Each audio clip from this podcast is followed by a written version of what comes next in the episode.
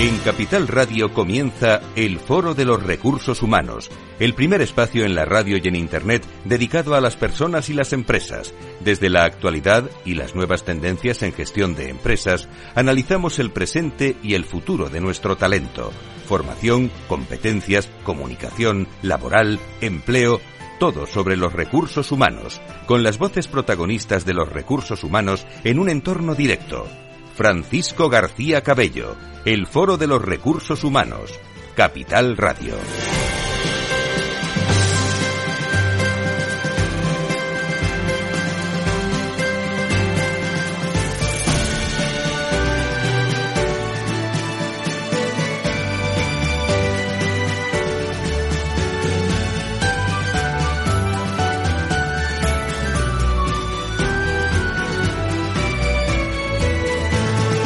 Hola, ¿qué tal? ¿Cómo están? Ya hemos llegado, espero que todos sanos y salvos, a este 31 de julio del 2023. Hemos pasado hasta unas elecciones, ¿eh? ¿eh?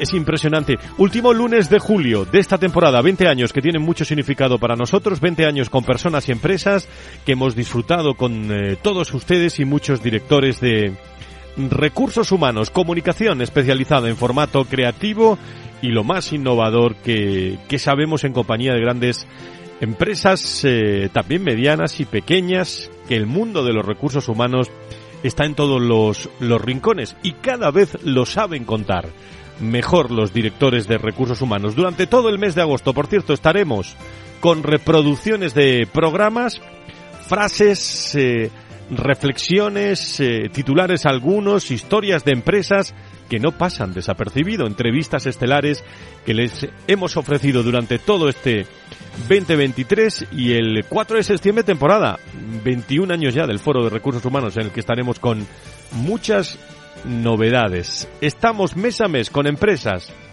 con profesionales, con colaboradores de primer nivel que nos acompañan en directo desde el Observatorio Generación y Talento, aquí en la radio todos los lunes, la Fundación Más Humano, Adirrelab, primera tertulia de relaciones laborales y el 360 de esas relaciones laborales que están jugando un primer plano a tenor también de, de los nuevos eh, gobiernos junto a expertos consultores como WET 8 y muchos más. En este 31 de julio, enseguida, escuchamos algunos de ellos aquí en el Foro de Recursos Humanos. Si quieres saber todo sobre los recursos humanos y las nuevas tendencias en personas en nuestras organizaciones, conecta con El Foro de los Recursos Humanos con Francisco García Cabello. Y el pasado 13 eh, de febrero celebramos el Día Mundial de la Radio, una efeméride muy especial. Vamos a escuchar ese sonido para Foro Recursos Humanos por ser el medio que nos vio nacer también y que además de este año coincidía con una fecha inolvidable para nosotros, ya que en esa temporada, en esta temporada del 2023, celebramos el 20 aniversario con personas y, empresas. Cuando hablamos del Día Mundial de la Radio siempre nos acordamos también de la antena de oro. Para celebrarlo pasamos una estupenda mañana de radio con nuestros amigos del Observatorio Generación y Talento cuyo objetivo principal es promover, lo saben, la gestión activa. Llevan con nosotros muchos años, activa de la diversidad generacional entre las empresas y que cada mes nos presentan nuevos proyectos en la búsqueda de una mejor calidad en la gestión de las empresas. Lo escuchamos. Si quieres saber todo sobre los recursos humanos y las nuevas tendencias en personas en nuestras organizaciones, conecta con El Foro de los Recursos Humanos con Francisco García Cabello. Hoy hablando del estado de la diversidad generacional en las organizaciones, en, en este foro de recursos humanos especial, en un día donde la, la radio de las personas también juega un papel especial aquí en, eh, en Capital eh, en Capital Radio y en todas las radios de, de, España que se está entrevistando a gente.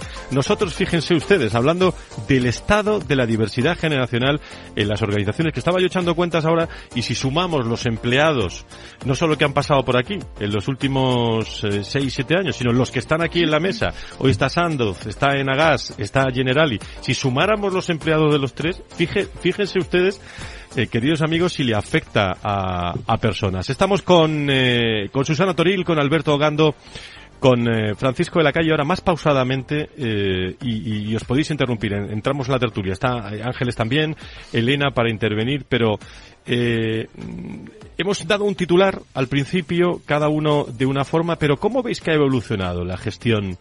De la diversidad generacional en España en los, en los últimos años. Y aquí se ha recordado, lo decía Elena, cuando al principio, en definitiva, no se creía mucho en estas cosas y, y poco a poco eh, pues hemos ido no solo creyendo, sino eh, estableciendo planes y, políticas estratégicas. Quien quiera, quien quiera empezar, esto es, esto es tertulia de los tres. Bueno, pues yo creo que hemos pasado del de eh, estaba, porque estaba, había diversidad generacional, pero no se le hacía ni caso, como decía Elena, a, empezar a dar pasos de análisis científico de, qué es lo que necesitamos y qué vamos a necesitar y de la importancia estratégica de la, de la diversidad generacional.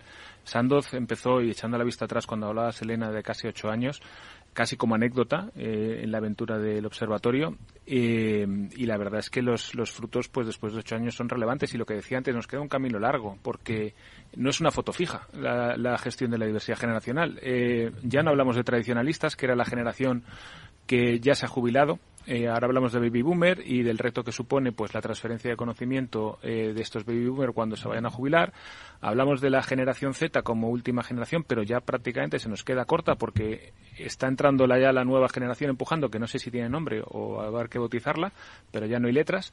Y, son los retos, eh, son cada vez más diversos. De hecho, en Sandoz, por ejemplo, que somos una organización, pues con, con poca rotación, afortunadamente, eh, pues la, el envejecimiento de la población o de la, edad media de la, de la población de la empresa pues es alto. Entonces, esto hay que abordarlo y hay que tratarlo. El, el, cómo incorporar gente joven sin que tengan ese shock, gente joven, y cuando hablo de las nuevas generaciones que, que han estado en la permanente crisis y con una falta de valores eh, sensible, el cómo incorporarnos una cultura tan arraigada como puede ser la cultura de Sandoz, pues tampoco es sencillo. O el cómo desvincular, o el cómo la generación X, que es el capital más abundante que tenemos ahora mismo en la organización, cómo hacer ese cambio, esa flexibilidad de mentalidad para que se readapten a nuevas posiciones, a nuevos puestos, a nuevas situaciones que necesitamos, a nuevas competencias que van a necesitar.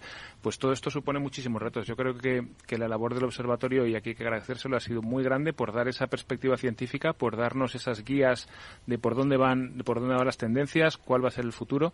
Y como digo, queda mucho, mucho camino por andar todavía. Bueno, pues eh, creo que el diagnóstico de situación que hace Fran es eh, muy certero y muy acertado. Nosotros estamos en una situación bastante parecida también por el enfoque de, de compañía, también eh, transitando por este camino desde el principio, desde los inicios. Ahora me estaba acordando de una comida que tuvimos allí en esos comienzos en los que Ángeles y Elena nos dijeron, oye, ¿cómo sonaría esto? Y dijimos, pues venga, adelante, ¿no? Y desde entonces estamos ahí. Yo creo que fundamental ese papel del observatorio eh, en el que ha puesto de manifiesto que socialmente era necesario y empresarialmente también era necesario hablar de estos temas. Y creo que también, eh, además de las etapas que ha comentado Elena, me parece muy resaltable cómo lo han hecho, ¿no? Si tú quieres hacer cambios culturales, si quieres que se empiece a hablar de las cosas, tienes que empezar por la base. ¿Y cuál es esa base? Aparte de estructurar con ese acompañamiento académico y científico, oye, vamos a empezar eh, analizando y valorando capacidades, eh, talentos, expectativas, formas de ser, enfoques de cada generación. Vamos a saber más de eso contando con las propias personas Luego, en segundo lugar, vamos a abordar el sistema de liderazgo inclusivo, no solo por esas características que ha dicho Ángeles, sino porque también tienes que romper unos hilos y unas tendencias de muchos años en los que aquel que llevaba más años y tenía más edad, por lógica era quien iba a liderar los equipos. Ahora ya no ocurre eso, hay que gestionar las expectativas y gestionar sensibilidades, ¿no? Y luego me pareció muy interesante esa última evolución que hemos tenido hablando del el bienestar de la persona que está detrás del profesional. Entender que también desde el punto de vista de la salud es importante. Como dice Fran, mucho camino por delante. Creo que no nos podemos relajar. Esta pandemia nos ha dicho que aunque esas generaciones eran de una manera y siguen siendo, a lo mejor ahora hay que volver a reevaluar, ¿no? Y sobre todo esa generación Z que está por ahí, que tenemos que subir al carro y que estamos todos preocupados porque se integren de una manera positiva, ¿no? Alberto. Bueno, la verdad es que quizá las empresas que estamos aquí y otras muchas que, que también empezaron en su momento tuvimos esa capacidad de anticipación porque todo el cambio de, o toda la, la evolución de la, de la diversidad generacional no deja de ser un tsunami que sabemos que va llegando, que evoluciona de una forma lenta y quizás por eso en su momento pues las organizaciones no lo ponían en el foco de su, de su estrategia. Eh, evidentemente hemos visto que todos estos cambios pues eh, hay que tenerlos presentes. Yo eh, creo que Susana sí que has comentado un tema que es, muy relevante em, que precisamente quizás el talento nos hemos dado cuenta que es transversal, que lo estamos buscando. Antes quizás lo buscábamos en otros perfiles pues más jóvenes, quizás con otros, con otro encaje. Ahora sabemos que el, que el talento es transversal, que lo podemos encontrar en cualquier eh, rincón de la, de la organización, pero es verdad que cada uno tiene sus características. Entonces tenemos que hacer esta customización que estamos llevando a nuestras políticas de gestión de personas, que quizás antes ha sido esta, esta evolución ¿no? en, el ámbito de la gestión eh, para, para tratar pues elementos de, no sé, de conciliación, de bienestar, que también comentabas, eh, tienen diferentes retos, tienen diferentes intereses y es nuestra labor desde las empresas, es nuestra labor desde los eh, departamentos, desde las funciones de personas, de recursos humanos, ir a dar ese servicio casi personalizado, como por otra, otra parte las empresas estamos haciendo con los clientes. Em, me gustaría ahora aprovechar que os tengo aquí eh, desde tres grandes compañías como son Enagas, eh, General y Sandoz meternos, eh, a ver si conseguimos a través de la radio, puertas adentro, ¿no? Eh, de, tres grandes compañías con eh, distintos empleados, distintos sectores, con la personalización. Pero ¿cómo ha evolucionado la diversidad generacional? y sé que sois de sectores diferentes, que puede afectar también esto. ¿Cómo, cómo ha evolucionado esa diversidad generacional en el caso de vuestras empresas? ¿Dónde, dónde se ha puesto el, el foco fundamental de la, de la estrategia y si queréis analizamos luego elementos también que han sido potenciadores o frenos ¿no? del avance en la, en la diversidad. Pero esa radiografía inicial en eh, sector farma, Sandoz, por ejemplo. Yo daría dos claves. La primera, en, en, la evolución, hablaría de los líderes. Hemos trabajado mucho con los líderes de la compañía. Nosotros, como Departamento de Recursos Humanos o de Personas, no tenemos los recursos para llegar a todos los empleados todo el tiempo. Y, la cadena de transmisión han sido claramente los líderes, que en su gran mayoría es verdad que son o baby boomers o, generación X y han tenido que asumir ese papel de líder, eh, pues eh, integrador, como decía Ángeles, de la diversidad y la otra clave que en la que hemos evolucionado y en la que estamos trabajando es la comunicación. Eh, estamos en el Día Mundial de la Radio y, la importancia de la comunicación no la, no la quita nadie. Y, de hecho en la, empresa el tema de comunicación interna, el ponerle foco a la cultura integradora que queremos y a las diferentes eh, pues patrones que tienen las diferentes generaciones ha sido yo creo también eh, significativo durante estos últimos ocho o nueve años. El caso de otro sector, eh, en Agas. Pues en Enagas, además, yo creo que es interesante no repetir. Nosotros también hemos puesto mucho foco en comunicación porque tiene razón, Fran. Al final hay que establecer diálogos. De hecho, hemos hecho un programa específico de diálogos entre generaciones donde esas personas que tienen diferentes puntos de vista ponen en valor lo que pueden aportar y demuestran que se puede trabajar de forma conjunta. Nosotros hemos puesto mucho foco, además, en el tema de formación. Es decir, eh, comentábamos antes, eh, empiezas a hablar de gestión intergeneracional y la los propios profesionales te dicen, a ver, esto, esto qué es, pero ¿cómo gestión intergeneracional? ¿Eso para qué sirve, no? Entonces, la formación es muy importante. Eh, nosotros hemos añadido a nuestro portfolio formativo diferentes enfoques, incluyendo el curso de, diversidad generacional que estableció el observatorio y que ha dado muchos frutos y que es muy visitado y cada vez más apreciado. Y otro foco, eh, además del liderazgo inclusivo, efectivamente, es el, el trabajar de forma específica, sobre todo con las generaciones que tienen que transferir ese conocimiento y con el hecho de trabajar todos los ámbitos del ciclo de vida del empleado y hacer un programa que hemos llamado programa de aportación de valor al, al profesional. Y ahí la dimensión de diversidad eh, intergeneracional es fundamental para que eh, las personas con esa customización que comentaba antes Alberto se sientan integrados en la, en la compañía. Estamos trabajando y este año vamos a poner mucho foco el tema de sesgos inconscientes y conscientes. Al final tenemos muchos estereotipos que nos marcan a nosotros mismos, que nos hacen sentir de una manera determinada ante determinados retos y luego veremos cómo hemos trabajado con cada generación y respecto a los demás, ¿no? Mucho prejuicio y ese sentimiento de amenaza en unos casos y de que los demás son stoppers de los más jóvenes, ¿no? Entonces tenemos que trabajar mucho con eso y, así lo estamos haciendo. De hecho, la encuesta de opinión que lanzamos el último año nos ha dado un feedback muy positivo sobre eh, el hablar de diversidad intergeneracional, tratar el tema y trabajarlo. Y en el caso Alberto de Generali, con una visión también muy internacional como la vuestra. Pues la verdad es que es difícil no repetirse.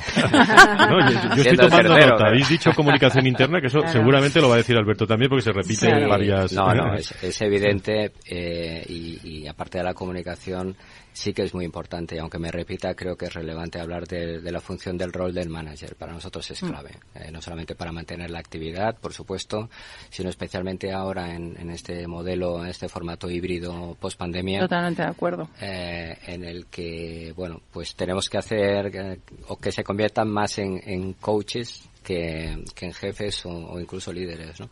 Y yo creo que aquí, eh, por poner un punto diferente, compartiendo todos los elementos que habéis puesto encima de la mesa, nosotros hemos trabajado mucho la escucha activa, hemos preguntado mucho, eh, hemos hecho focus groups, hemos hecho eh, pues encuestas por, por, generaciones, compartiendo también y, que fuera eh, que fueran interrelacionadas, porque porque escuchando a la gente, diseñando con ellos programas es como mejor puede llegar y puede tener puede tener más éxito. En definitiva, nosotros donde hemos puesto más el foco es en las personas senior en mantener el compromiso, en darles visibilidad, dar mm, la importancia que tienen dentro de la casa, de ese expertise, de todos esos años que llevan en, en la compañía y todo el valor que han aportado y que pueden seguir aportando todavía.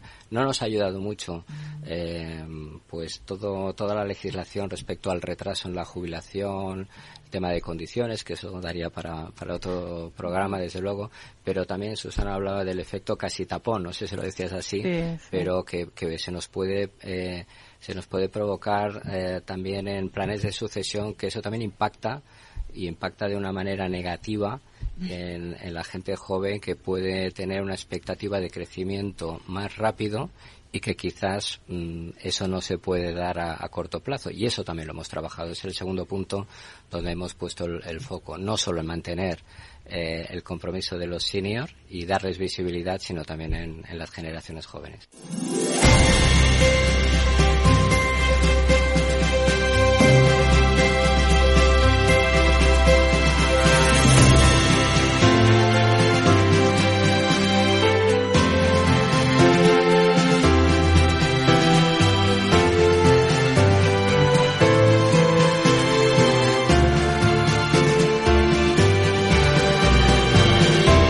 Bueno, pues eh, escuchábamos eh, los eh, sonidos de personas y empresas en el Observatorio Generación y Talento. Como saben todos ustedes, es una oportunidad que todos los lunes tengamos a personas y empresas, nos traemos a personas, las ponemos en los micrófonos aquí de la radio del Foro de, de Recursos Humanos en Capital Radio y nos cuentan cómo son en el día en el día a día.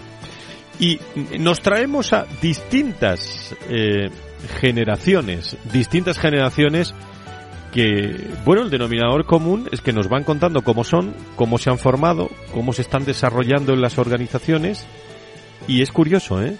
Cómo cada uno siendo de una forma, eh, trabajando de una forma, en eh, siendo su procedencia siendo distinta en distintas formaciones, la cultura los valores, el propósito lo mantienen. Hemos tenido el ejemplo de, de, de Sandoz, de, de, Correos, de Generali, de muchas compañías. Lo pueden ver también tanto en los podcasts del Foro de Recursos Humanos como en distintos sitios. Es vocación del Foro de, de Recursos Humanos mantener también la, la, la, esencia. Me preguntaban algunos, bueno, ¿y generas noticia? Bueno, la noticia es esa.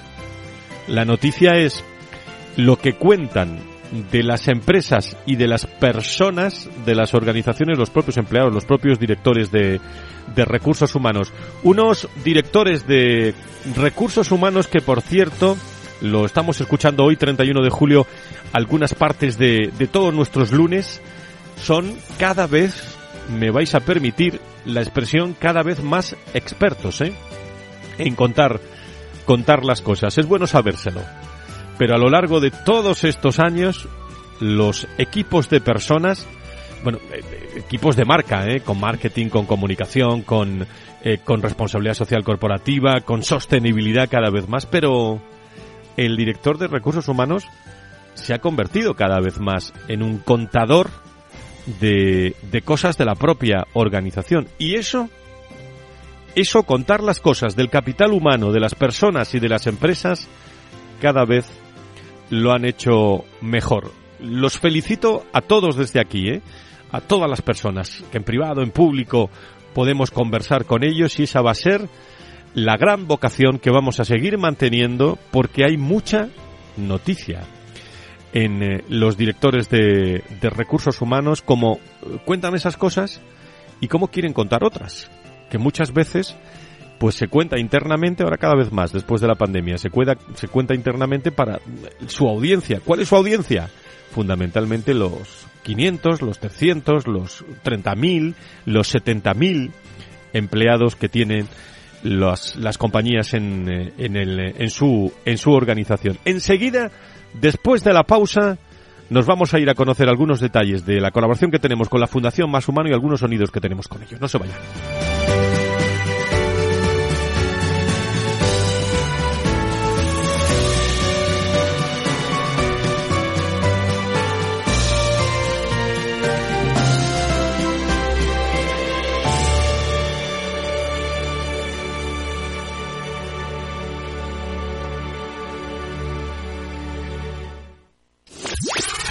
Capital Radio. La genuina radio económica. Siente la economía. En Renta 4 Banco tenemos un plan que suena así de bien. En 2025 queremos reducir nuestra huella de carbono a cero. Si esto te ha sonado bien, entra en renta4banco.com y descubre el resto de objetivos de nuestro plan de sostenibilidad. Un compromiso continuo con la sociedad y el medio ambiente. Renta 4 Banco. Más rentable, más sostenible. ¿Qué es ir más allá? Con Arval podrás llegar donde te propongas de la forma más sostenible y desplazarte como y cuando necesites con una oferta de renting sostenible, segura y conectada. Y preocuparte solo de conducir porque nosotros nos ocupamos del resto. Arval, la transición energética arranca aquí. Más información en arval.es.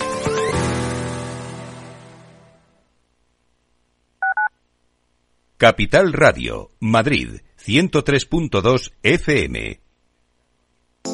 Horno La Santiaguesa. Somos pasteleros y eso nos gusta. Utilizamos materias primas que nos hacen disfrutar y elaboramos todos nuestros productos de forma artesanal, sin sucedáneos, ni margarinas ni grasas trans. Sabemos que las cosas buenas son importantes. Con el hashtag buscamos gente dulce. Horno La Santiaguesa, calle Mayor 73, teléfono 91 559 6214, www.pasteleriasanonofre.com. Disfruta de la mejor cocina gallega en Montes de Galicia. Todo un clásico moderno en el barrio de Salamanca. Disfruta de la variada dieta láctica, de las mejores carnes y pescados tratados con respeto y transparencia y regados con una de las mejores bodegas de la zona. En grupo, en familia o en pareja, Montes de Galicia te ofrece el espacio perfecto en cada ocasión. ¿Sabes cuál es el mejor dial para escuchar Capital Radio? Tu móvil. Ya tienes disponibles las versiones de iOS y Android de Capital Radio. Y si quieres escucharlas en tu coche, lo tienes muy fácil. Empareja el Bluetooth de tu coche con tu móvil o tableta, entra en la app de Capital Radio y ya lo tienes. Escucha Capital Radio en digital. Y si te preguntan qué escuchas, no lo dudes. Capital Radio.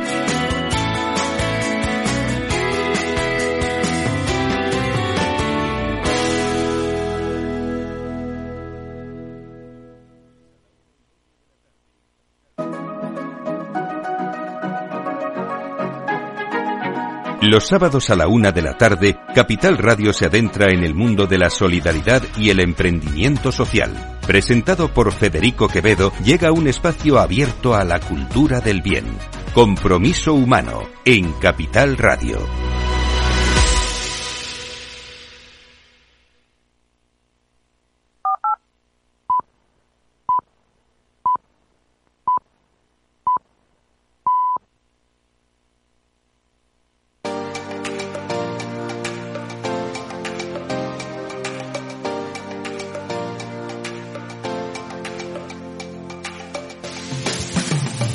Si quieres saber todo sobre los recursos humanos y las nuevas tendencias en personas en nuestras organizaciones, conecta con El Foro de los Recursos Humanos con Francisco García Cabello. En este 31 de julio, algunos lo escucharán también en agosto, bueno, pues que espero que estén disfrutando, y también en julio que estén disfrutando. Vamos a escuchar sonidos en esta segunda parte del programa de la Fundación Más Humano. Muy interesante, ¿eh? Una charla que tuvimos con la directora general del área del lujo eh, del grupo eh, Vocento, eh, que estará con nosotros a María enseguida. El, y también vamos a, a, conocer algo sobre las relaciones laborales. Eh, eh, estará Álvaro Monterde con nosotros eh, desde Jauden y también aspectos eh, interesantísimos de que nos cuenta Huaycocho, consultoras expertas en liderazgo, eh, tocando también aspectos de nuestra escuela de verano en estos sonidos de personas y empresas.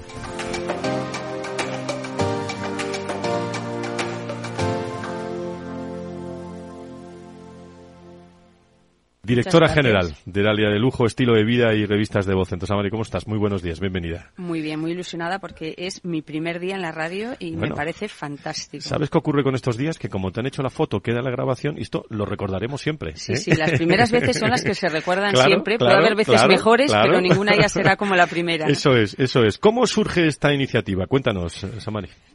Bueno, el concepto del propósito corporativo es algo que a mí me ha interesado mucho desde hace tiempo y el año pasado, cuando me incorporé a Vocento, me encantó ver que estaban trabajando en el redescubrimiento de su propósito. Uh -huh. El propósito siempre arranca con dos preguntas muy poderosas. ¿Por qué existimos y para qué existimos? ¿Qué es lo que da sentido a lo que hacemos cada día? Y pensé que en estos tiempos de profundas transformaciones, un grupo de comunicación como Vocento, a través de la comunidad de empresas con propósito que estamos creando, podría tener la oportunidad de influir en otras compañías para ser conscientes del valor que representa contar con una declaración de propósito. Una declaración de propósito que ayude a involucrar a todos los grupos de interés, incluidos, por supuesto, los empleados, accionistas, consumidores, proveedores, en torno a una aspiración de dejar una sociedad mejor para futuras generaciones. ¿Crees que el liderar con, eh, con propósito es algo que, bueno, que se va a exigir a los líderes del, del futuro. Eh, de esto sabe mucho Tomás también. Sí, sí. Yo, yo desde luego estoy convencida de ello. Creo que, que para todos, pero especialmente para las generaciones más jóvenes, una declaración de genuina de propósito, y cuando digo genuina quiero decir que sea verdadera, que sea real, que sea coherente, eso representa una brújula que marca una orientación hacia algo por lo que merece la pena esforzarse al fin y al cabo todos necesitamos encontrar un sentido a lo que hacemos y sobre todo en el ámbito laboral. Uh -huh. Y poder tener al frente de las corporaciones a líderes realmente comprometidos y convencidos que van más allá de la cuenta de explotación, eso aporta un valor diferencial tanto para la empresa como para la sociedad. ¿En qué consiste? Cuéntanos, Amari, en el, el, el programa, la, la, iniciativa Líderes con Propósito. Que aparte, eh, aparte de que estemos nosotros, la Fundación Más Humano, eh, hemos oído, bueno, nos consta que tenéis un comité asesor de lujo, ¿no? Cuéntanos un poco sobre, sobre la iniciativa. Nunca mejor dicho, con el lujo, ¿no? Sí, sí, exacto. exacto todo lo mezclamos, luego todo tiene una coherencia. Eh, bueno, el comité asesor verdaderamente es de lujo, pero vamos a empezar cuentas, ¿no? por, por, por en qué consiste, en qué consiste la, uh -huh. esta iniciativa. Bueno, este proyecto se basa en tres pilares. Inspirar, acompañar y dar voz, tanto a las empresas como a los líderes que gestionan bajo un significado de propósito. Para esto lo que estamos haciendo es crear una comunidad de empresas que cuentan ya con una declaración de propósito. Eh, dentro ¿Qué empresas? ¿Qué empresas sí, dentro de estas empresas tenemos Iberia, Salesforce, IKEA, Novartis, Grupo Mau San Miguel, Tendam. Importantes. Sí, entre otras. Entonces, les vamos a acompañar con diferentes actividades a lo largo del año y todo esto nos permitirá ser, como medio de comunicación, la voz de un cambio. Vamos a dedicar espacio en nuestros medios para contar todo lo positivo que representa para estas compañías contar con una declaración de propósito. También queremos conocer más en profundidad cómo son esos líderes que les mueve dirigir así sus compañías. Es parte de nuestro propósito también, como grupo de comunicación, crear un espacio donde se pueda dar a conocer esta parte de las compañías que, bueno, como sabéis, no muchas veces tienen la oportunidad de salir en los medios y así nosotros también vamos a poder ejemplificar y impulsar un cambio, tanto en la sociedad como en el país. Eh, claro, en, las compañías que has citado que están participando en el programa, en el programa Líderes con Propósito, sus líderes son muy conscientes de la importancia de desplegar este liderazgo que responde a un, propósito verdadero, ¿no? Pero sigue habiendo muchos otros líderes que aún son ajenos a esta tendencia tan importante. ¿Qué, mensaje les darías a, esos líderes que, aún no son conscientes de la relevancia del propósito? Yo creo que en los últimos años eh, todos somos conscientes que estamos viviendo experiencias de todo tipo, geopolíticas, pandémicas, tecnológicas. Mira lo que tenemos ahora encima de la mesa con ChatGPT, el desarrollo de la inteligencia artificial que se nos está yendo de las manos, que ya hay voces que piden un poco de pausa, un poco de tranquilidad. Todos estos cambios están impactando en los aspectos más sociales y personales cambiando las expectativas, los temores, las necesidades de la propia sociedad, de los empleados y de los consumidores. Y todo esto tiene mucho que ver con el propio concepto del propósito, que da respuesta a estas nuevas inquietudes tanto de las personas como de la sociedad. Cuando un líder entiende qué es lo que la sociedad espera de la empresa en estos tiempos, la está posicionando y conectando mejor con todos sus grupos de interés empleados, accionistas, proveedores, consumidores, y eso termina por ser un valor diferencial para la compañía. Cuéntanos, cuéntanos eh, porque antes eh, se ha quedado pendiente que nos contaras quiénes están en, en, el comité, en el comité asesor, que es un comité asesor muy importante. Sí. El lujo. Sí, exacto. bueno, este comité asesor, a ver, el proyecto, cuando lo creamos, eh, lo visualizamos como un proyecto de continuidad.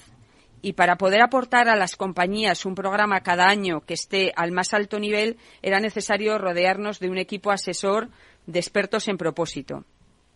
Y para eso eh, vamos a contar, o contamos ya, con Mario Tascón, fundador de Prodigioso Volcán y creador del Observatorio del Propósito, Alex Payete, fundador de Picnic y uno de los mayores referentes en el ámbito del propósito eh, que luego le escucharemos. Y luego lo tenemos en, la segunda parte. Hugo Giral, que es el CEO de Propelan, que nos acompañó a nosotros en Vocento en nuestra declaración de propósito y que él desde Estados Unidos nos da siempre una visión muy interesante. Contamos contigo, con Tomás Pereda. La Fundación Más Humano. Exacto, su director de la Fundación Más Humano.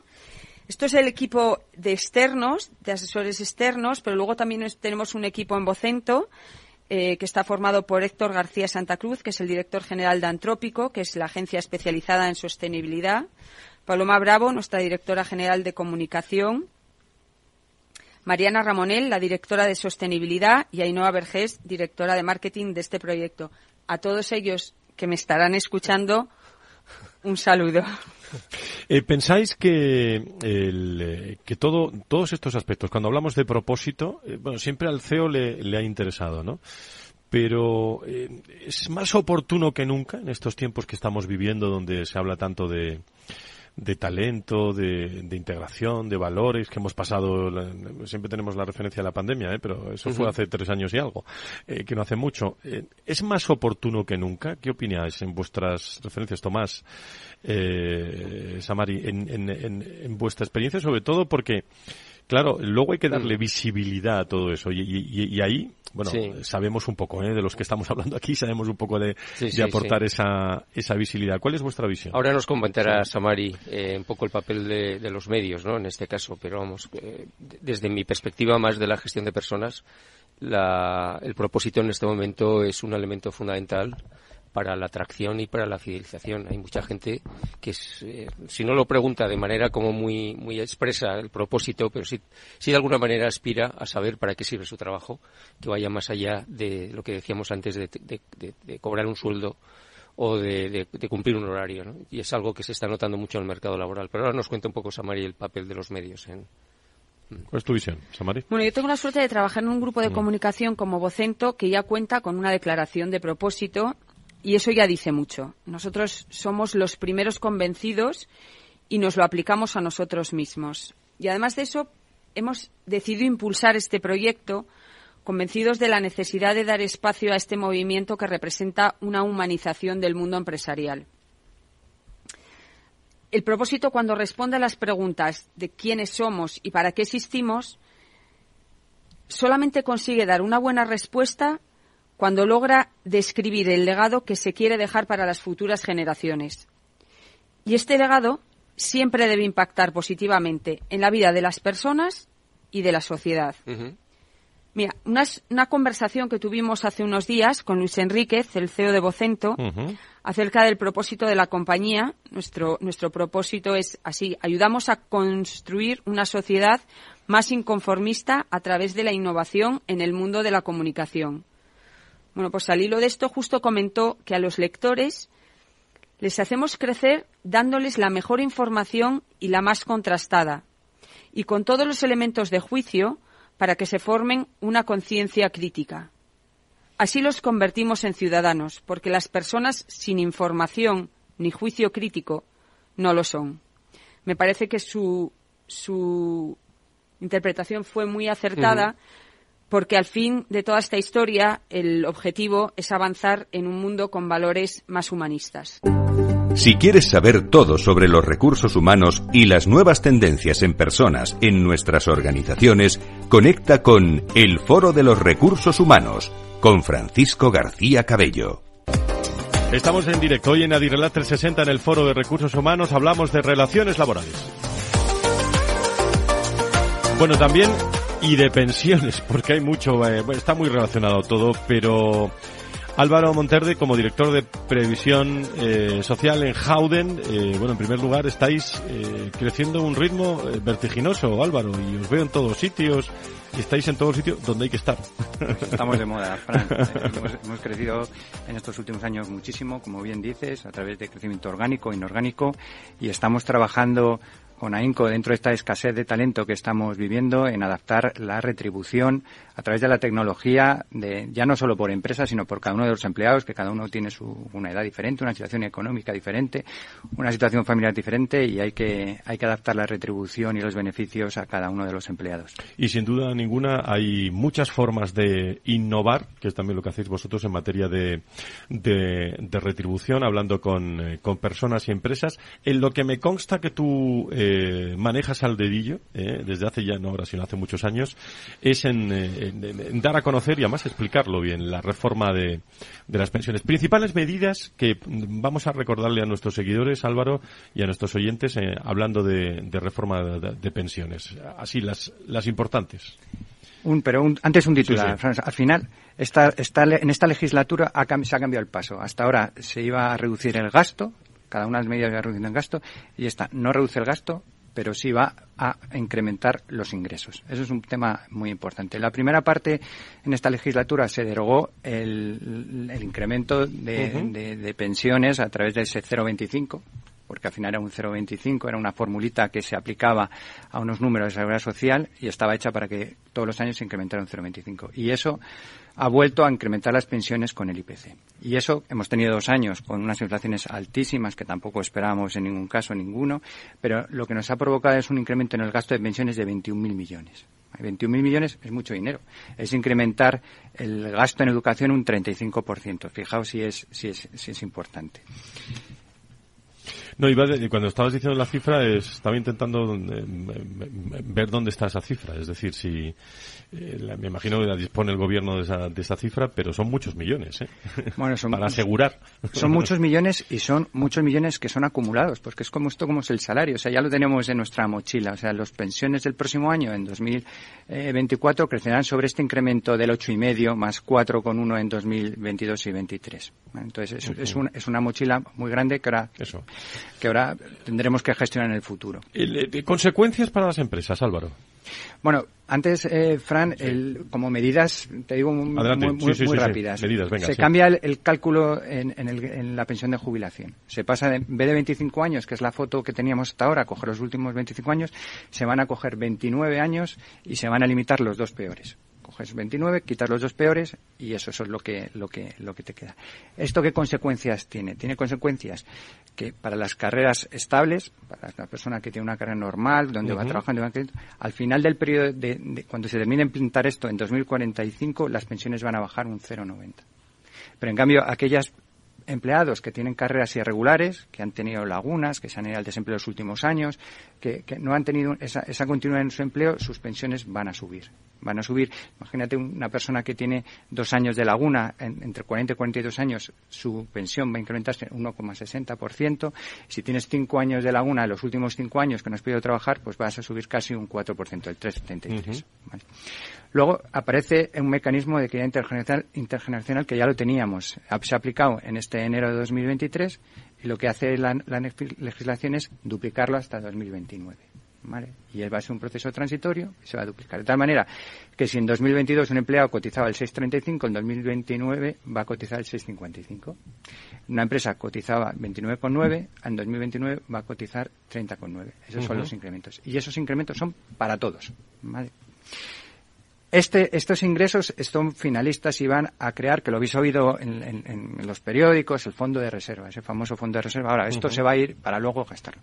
Y a mí, simplemente poner un poco en, en equilibrio lo que estamos hablando, porque parece que el fondo de reserva va a ser como la panacea de las pensiones, uh -huh. y desgraciadamente no es así. Porque en el mejor de los casos, que es el que el gobierno está estimando en el, dentro de en 2033 este fondo tendrá 60.000 millones y 60.000 millones vuelvo a la cifra del incremento IPC eso paga el incremento IPC de estos dos últimos años tres años.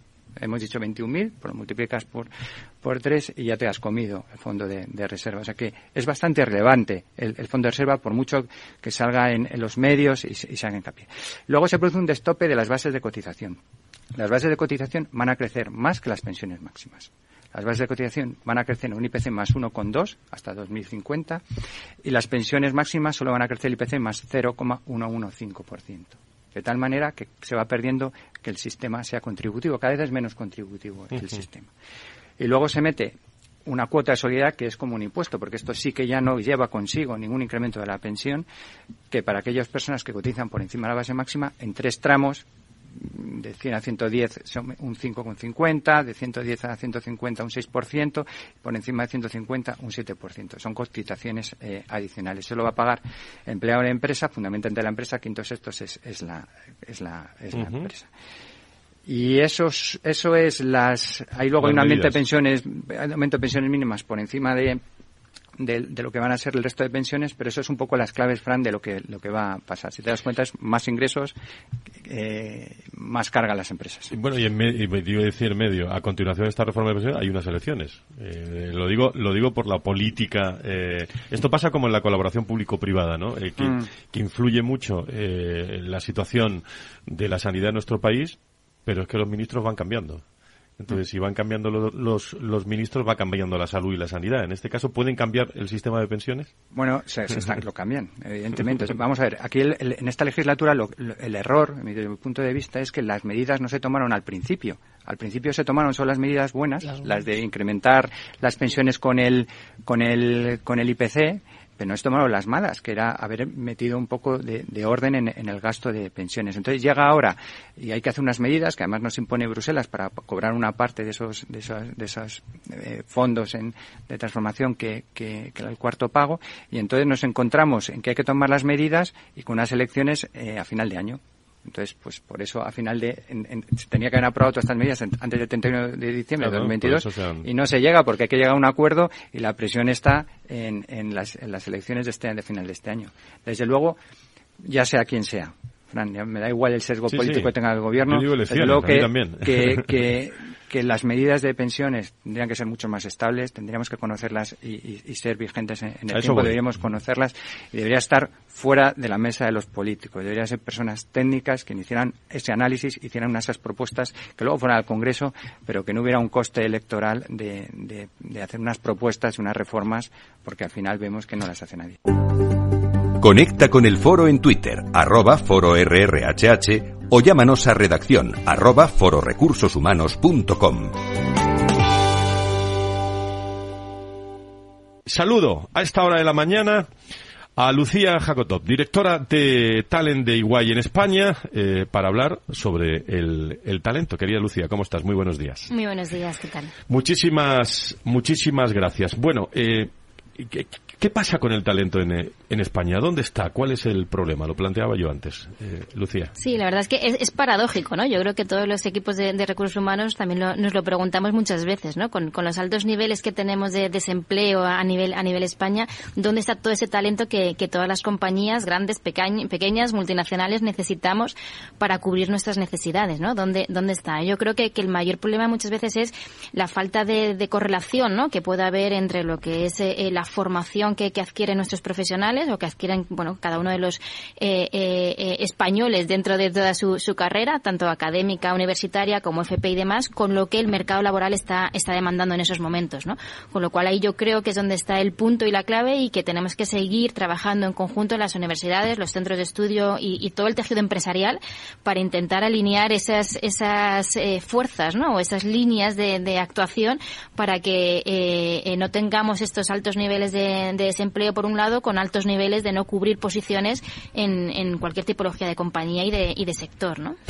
Vosotros sois eh, una de las grandes Before en, en nuestro país. Eh, en estos momentos, ¿cómo estáis trabajando? ¿Qué claves estáis trabajando para captar el mejor talento? Eh, ¿De quién da ¿Quién da en esa clave, no? ¿Quién da en esa clave en, eh, digo en estos momentos donde, donde está tan movido? Eh, hay cinco generaciones trabajando, eh, mucha oferta, eh, no sé si las personas tenemos otra, otra visión de la jugada en cuanto a la conciliación y la vida profesional. Está cambiando todo mucho. Completamente, ¿eh? yo creo que, que el panorama cada vez cambia y cambia más rápido, con lo cual, bueno, pues estamos en ese punto, ¿no? Cualquiera de las eh, compañías, yo creo que antes lo comentaba también Babel y, nosotros como, como Iguay estamos en esa posición de demostrar qué compañía somos, cuáles son nuestros valores, qué es lo que eh, de verdad nos importa, más allá de la parte de conocimiento técnico, más allá del asesoramiento que, que nosotros como empresa de servicios profesionales eh, eh, gestionamos y, y demás. Tenemos que ser una empresa atractiva, ¿no? Para atraer al mejor talento. ¿Y qué significa ser atractivo? Pues cumplir con con, esas necesidades o con esos requerimientos que tiene cada uno de los eh, profesionales. Y como bien comentabas, Fran, eh, tenemos muchas generaciones dentro de, las, de la organización ahora, con lo cual tenemos que ser capaces de llegar y dar en la tecla de cada uno de ellos, ¿no? Con lo cual eh, tenemos que tener flexibilidad laboral, pero tenemos que ser conscientes de, que hay gente que a lo mejor le, le, gusta más estar en oficinas y que tiene la posibilidad de estar en oficinas, con lo cual no tenemos que ser dirigentes en el sentido de decir, oye, tú o todo el mundo en casa o todo el mundo en la oficina, sino que tenemos que dar esa flexibilidad, como comentaba antes. Tenemos que gestionar un ambiente de trabajo que sea, bueno, pues lo, menos jerárquico, ¿no? O lo menos parecido al pasado, como, como venía siendo, eh, eh, en un entorno en el que todo el mundo tenga la capacidad de aportar, tenga la capacidad de sentirse valorado y de sentir que su trabajo llega a un fin y que tiene ese fin, es, oye, pues parte de asesoramiento, pero que no son, como decía antes Babel, con el proceso de selección, no que son un número, sino que son una persona y que se le escucha, ¿no? Con lo cual, bueno, pues eh, yo creo que todas esas claves de ese liderazgo que, que, bueno, pues que yo creo que intentamos tener a día de hoy todas las compañías, el liderazgo más humanista, más cercano y demás, yo creo que son las claves, eh, sin lugar a dudas, para, para poder atraer ese talento y, y poder retenerlo, ¿eh? que es también importante. Lucía, eh, ¿y, ¿y qué herramientas funcionan ante la fidelización del talento? No quiero hablar de retención, sino fidelización del talento. Bueno, yo soy fiel defensora de, de inicio tiene que haber eh, como herramientas tenemos que utilizar la comunicación. Yo creo que la comunicación es la herramienta más potente que tenemos en todas las organizaciones y eh, la más difícil también de gestionar, ¿vale? Porque tenemos que ser, como decía antes, capaces de llegar a, bueno, pues nosotros somos casi de cerca de 6.000 empleados en España, de llegar a cada uno de ellos, ¿no? Y, de, y cada uno de ellos lo, percibe de una forma distinta, con lo cual tenemos que tener una comunicación súper transparente, muy cercana, muy viva, eh, que, que nos ayude con, con todo ello y en esa comunicación contar todo, desde proyectos que se han ganado, proyectos eh, eh, bueno que, puedan ser un, algo importante para la compañía, a contar pues incorporaciones que hemos tenido de perfiles más junior, a incorporaciones laterales en otro tipo de categorías, a um, cómo generamos ese impacto social en la, en, en, la sociedad y cómo empleado de la firma puedo colaborar en ese impacto social. O sea, al final yo creo que, que la comunicación es el vector para llegar a todo y a través de ella tenemos que ser capaces de contar absolutamente todo, ¿no? Lo que somos, ¿no? Es nuestra esencia.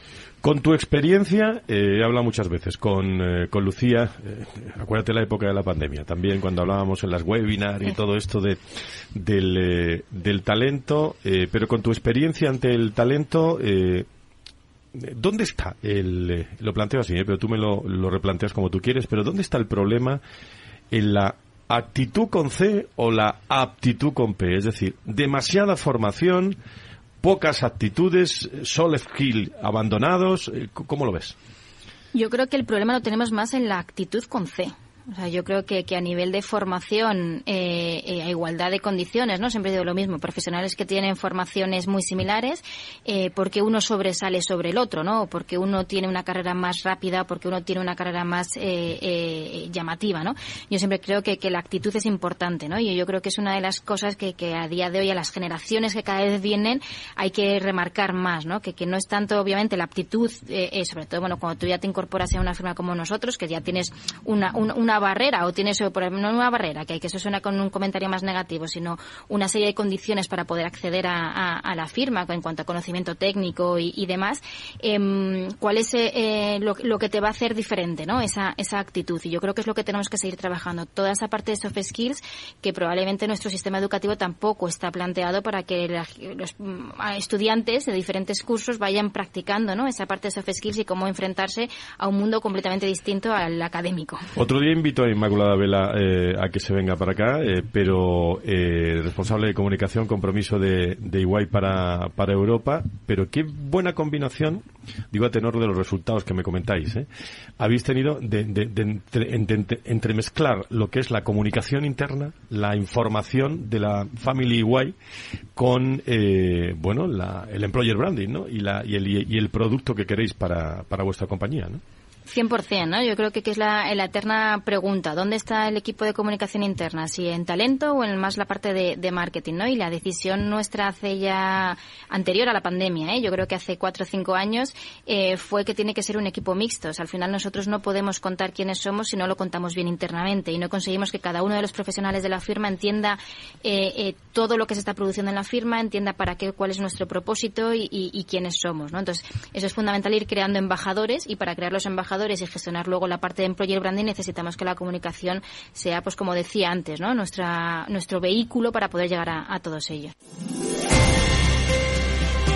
Qué sonidos tan interesantes hemos escuchado en este programa final del mes de julio. Que descansen todos mucho, ¿eh? que sean eh, felices. Nos escuchamos durante todo el mes de agosto, los lunes en recursos humanos, los viernes en salud, pero desde un punto de vista de personas y empresas, eh, con los mejores sonidos y destacadas eh, profesionales y profesionales que nos van a acompañar en, eh, en, en, toda esta jornada y sobre todo nos han acompañado y muchos nos acompañarán el 4 de, de septiembre cuando inauguremos la, la temporada 21. Que sean felices, adiós, gracias por estar con nosotros.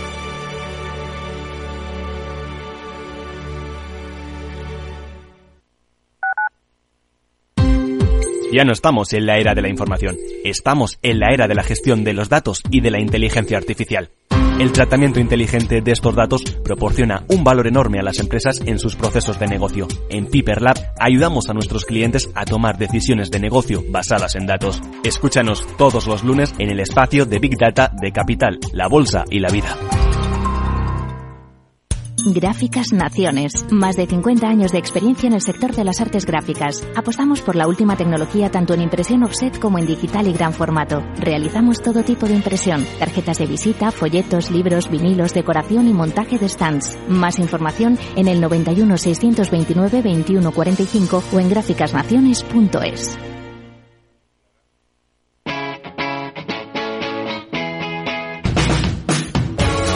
Capital Radio. Despierta la economía.